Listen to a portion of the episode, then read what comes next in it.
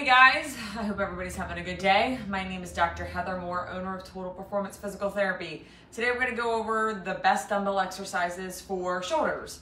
So before we start any type of lifting, you always want to make sure that you have good posture. And I see this a lot with lifting in the arms is a lot of compensation that actually leads to neck pain, shoulder pain, numbness and tingling. And one of the biggest things that stops people from working out is actually having pain in their shoulder. So you want to make sure that you are set up properly before you lift weights. And really, before every rep, you need to reset just to make sure that you are positioned properly. You want to find a mirror, uh, ideally, that you can work out in front of so you're able to see each repetition go up and down. If you're doing a high intensity uh, workout where you're doing things really quickly, again, you're, obviously you're not going to be able to reset in between each repetition, but you want to make sure that you are maintaining as good of posture as you can. If you are doing some type of high intensity interval workout, you want to make sure that your weights are pretty light so that way you're not going to over uh, extend anything or if you are in poor posture you're not going to be as likely to injure yourself so Today we're gonna go over um, a couple of exercises with dumbbells. These are threes. You can start with soup cans. You can do these with 50 pounds.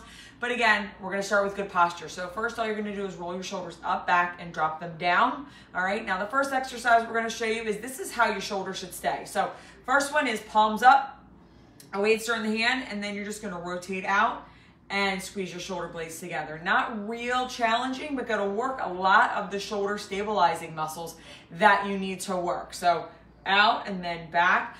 Because this isn't that challenging, you can do about three sets of 15 of these. Uh, the next exercise I'm gonna show you, again, roll them up, back, and down, is you're just gonna do some front raises, all right? You don't wanna come all the way up here. Again, this is where you start to shrug your shoulder. This is where your posture can get a little wonky. So just straight up to 90 degrees and down.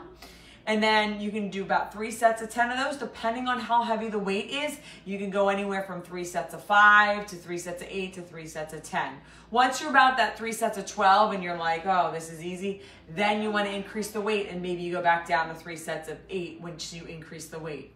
The next one is going to be just dumbbell raises out to the side nice and slow. Again, as you're moving your weights, you don't want to drop them down. You don't want gravity to assist you on the way down. So it's just slow up and slow down. And again, this one too, you want to make sure you're not going above shoulder height. It's just nice and easy up and down. The popular way to cheat with this one is to kind of move your body. All right, that's a little bit of a gross exaggeration, but you don't want to lean.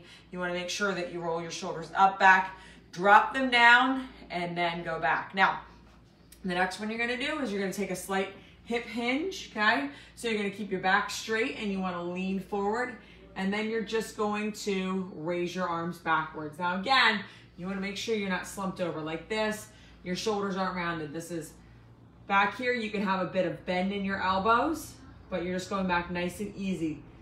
Slowly, as high as you can go with this one, and then back down, nice and slow just like that. So those are just some simple exercises you can do with dumbbells for your shoulders. If you really want to get tricky, you can start doing some overhead presses. But again, I really see a lot of injury happening with overhead presses because people come up and they shrug their shoulders, all right? I recommend doing an overhead press one at a time so you can really concentrate on your posture and you're gonna lift straight up and down. Your shoulders should never elevate. This is a very popular compensation strategy or a lean. You wanna make sure you have a weight that is nice and light so you're able to go straight up and straight down, nothing crazy. Once you start to shake or this shoulder starts to shrug, you're done. Okay, you wanna make sure that you're really doing all of these uh, posture correction so you're getting the most effective workout. And the final one I'm gonna show you is just a simple row. So you could start here. It's kind of like what we did where we go back, but you're just gonna pull like you're starting a lawnmower back in the day. Okay, squeezing your shoulder blades together. Again, you don't want your shoulders shrugged up, you want them down. And you're hinging from the hips, you're not bent over like this. So you're just squeezing and then back down.